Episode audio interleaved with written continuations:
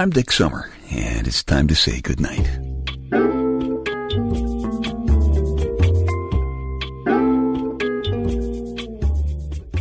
This is a quiet place to rest your head, a safe place to hide a hurting heart, a gentle place to fall. We just call this place goodnight. Got a little bit of magic for you. Want to see me make your computer typing fingers jump with just one magic word, huh? Okay. Wait for it. Wait for it. Here's the word politics.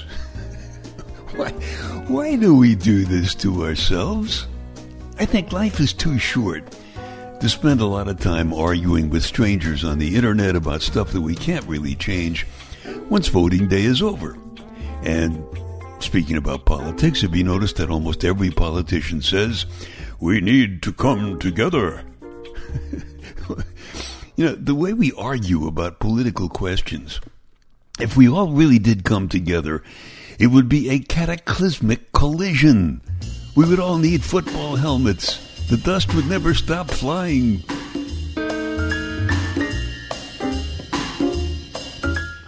I think there are so many questions that are really much more interesting than the political stuff, too. For example, why are there interstate highways in Hawaii? Think about it.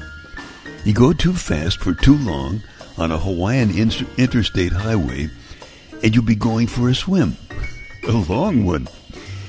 And why can't a woman put on mascara with her mouth closed? Ever notice? They can't seem to do that. And think about this. How do bankruptcy lawyers get paid? And I'm sure they do. Here's one that cuts some mustard. Why do hot dogs come in packs of 10, but their buns come in packs of 8? Drives you crazy. And why do we have to wash bath towels? Come on, aren't we clean enough when we use them? And why does bottled water, that claims it has trickled through the mountain streams for centuries, how come that stuff has a sell-by date? Same question about sour cream. What, does, does sour cream get too sour after next Thursday? And why do we say clean as a whistle? Come on, when you blow into a whistle, you leave a big glob of spit. And why does your gynecologist leave the room when you get undressed? I would think that a bashful gynecologist would have some very serious career problems. And why doesn't glue stick to the inside of a bottle? And the same kind of an idea, but backward. How do they make Teflon stick to a pan? And tell me, why is a boxing ring square? And why is the word bra singular and the word panties plural? Doesn't that suggest a very strange looking girl to you? Why is the third hand on a watch called the second hand? I think it's a good idea to ask that question while some people still look at their non digital watches. If you're some kind of a weird guy who pulls the wings off a fly, should you call the resulting creature a walk? And don't you wonder how stay off the grass signs get out there in the middle of the lawn? Same question about the, the danger thin ice sign in the middle of the lake. Who puts them out there? And vegetable oil is made from veggies. What is baby oil made from? and one question I've had ever since I was in kindergarten, which is a very long time ago. If the number two pencil is the most popular pencil, why isn't it number one?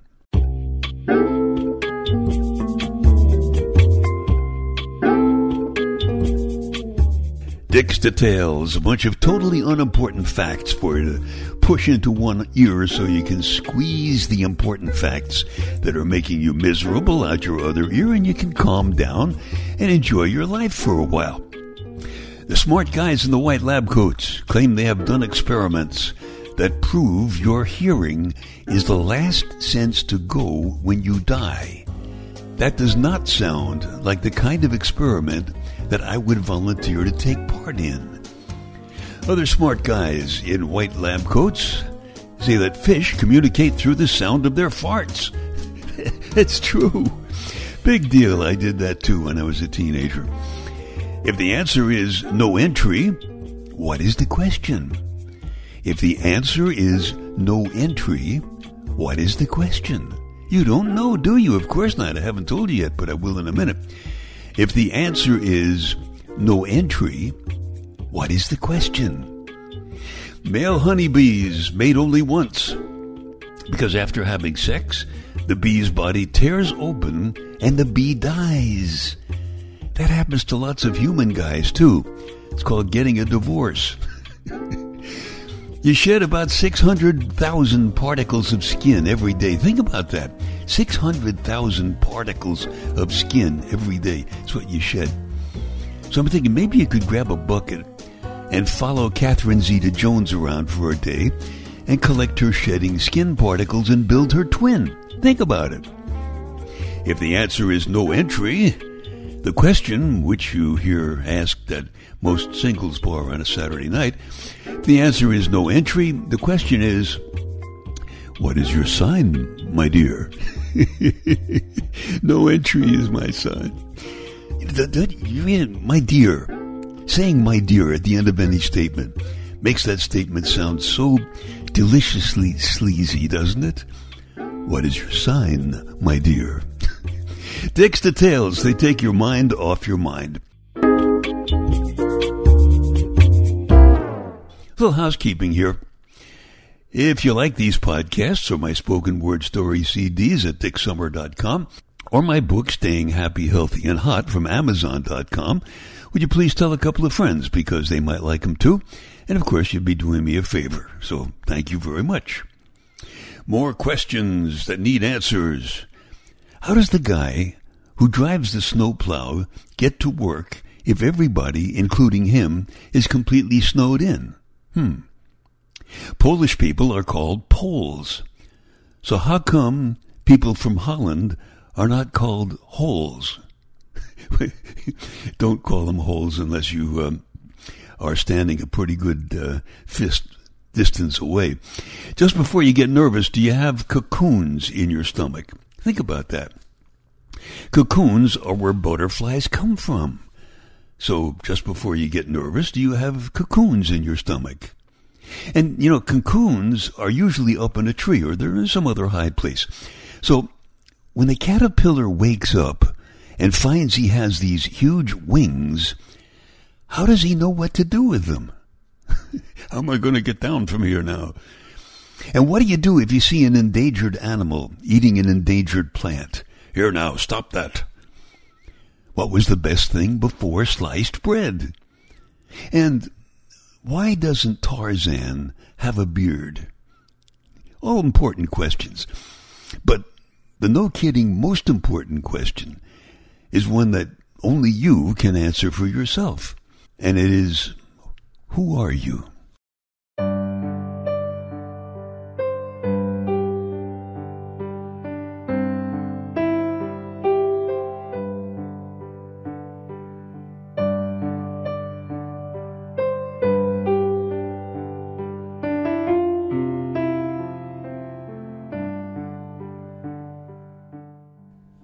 Are you?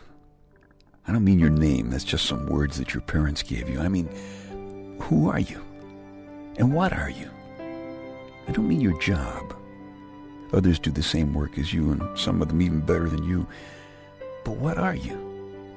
Until you find out who and what you are, you get pushed around into lumpy crowds. And if you resist, you get sent alone down long, dark hallways with red-lit signs marked exit, all pointing in different directions in echoing skyscrapers with self-service elevators. I found the outline of myself by touching against you.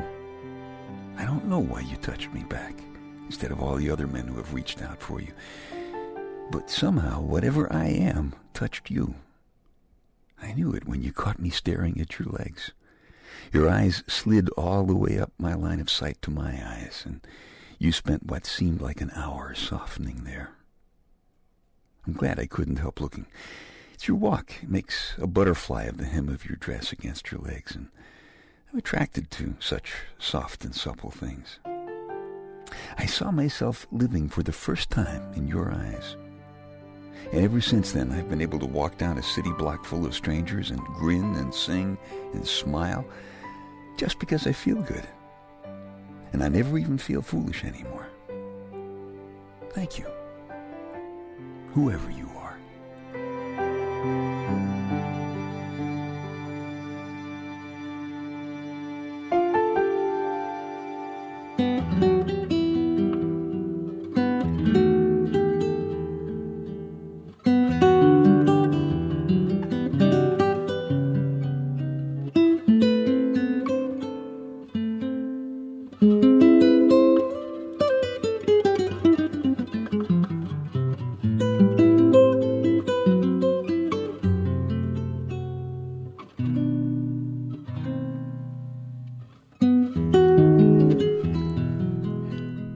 think my Lady Wonder Wench really understood who she was when we met, which is just as well for me, because if she did understand how beautiful she was, I'd have been kind of out of luck as soon as some guy who looked a lot more like that George Clooney showed up.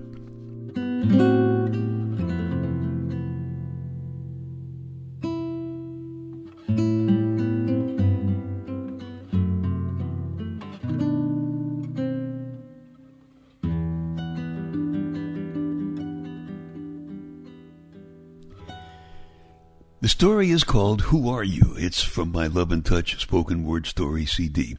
If you like it, you can simply keep this podcast, or if you want a fresh copy, just go back to dicksummer.com, download it from the Love and Touch icon on the home page. George Carlin was a smart guy, and he had some really interesting questions. One of them was, why are they called apartments when they're all stuck together? I think he was the one who first asked, too, why do we drive on parkways and park on driveways? George Carlin was a smart guy. But even George was not as smart as my dad. My dad was the smartest guy who ever lived. I remember seeing my dad crying one day. And in all my third grade seriousness, I knew big boys didn't cry.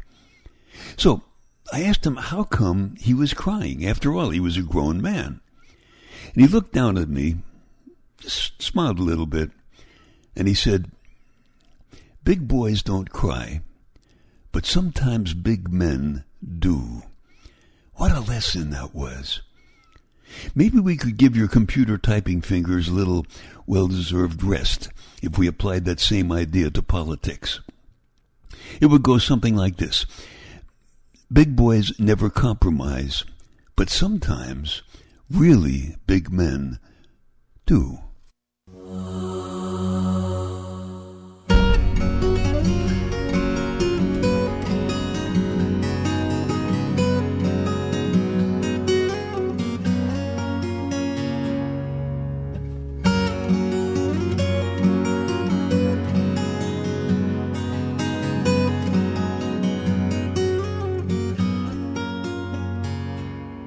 Okay, time to tuck you in now. I'm Dick Summer, and I hope you'll come back soon for a gentle place to fall. Quiet place to rest your head. Safe place to hide a hurting heart. Nice and easy now. Couple of deep breaths. Come on. There you go.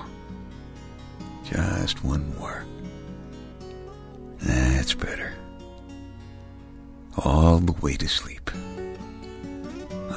The way to sleep. Good night.